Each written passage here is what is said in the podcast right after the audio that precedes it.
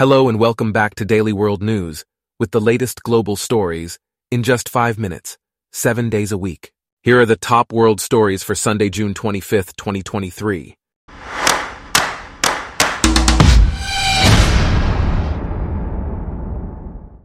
Today's episode is brought to you by Blogcast, your personalized audio feed, available on iPhone and Android.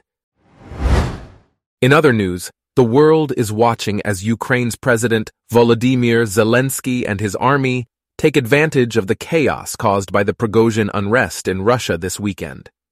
Ukraine's military launched an offensive near villages ringing Bakhmut, which was taken by Wagner forces in May after months of fighting.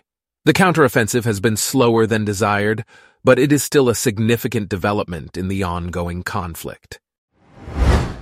The Prigozhin unrest in Russia this weekend has caused global security concerns and calls from Washington and its allies to coordinate actions. The U.S. State Department said in a statement that Washington will stay in close cooperation with Kiev as the situation develops. President Vladimir V. Putin of Russia has been under constant political turmoil for the past few months, as the mercenary chieftain Yevgeny Vov Prigozhin escalated his feud with the Russian military.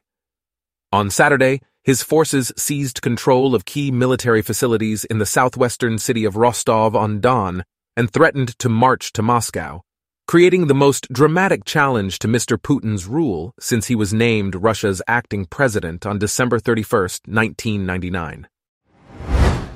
The confusion over Mr. Vladimir Putin's personal views only came to an end Saturday morning when the president delivered a five-minute address to the nation describing Mr. Prigozhin as a traitor and vowing to quell the uprising the paramilitary leader had started.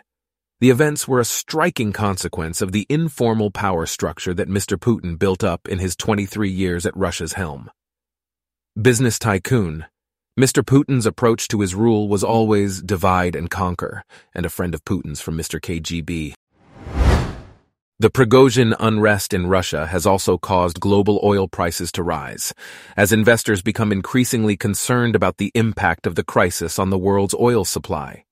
The unrest also highlights the growing influence of private military contractors in Russia, which has long been a concern for the country's military and intelligence agencies. The situation in Russia has also raised concerns about the country's stability and the potential for wider conflict in the region. The situation has prompted calls for increased international cooperation to address the crisis and prevent further escalation. The international community has also expressed concern about the safety of civilians caught up in the conflict, particularly in areas where fighting has been heaviest.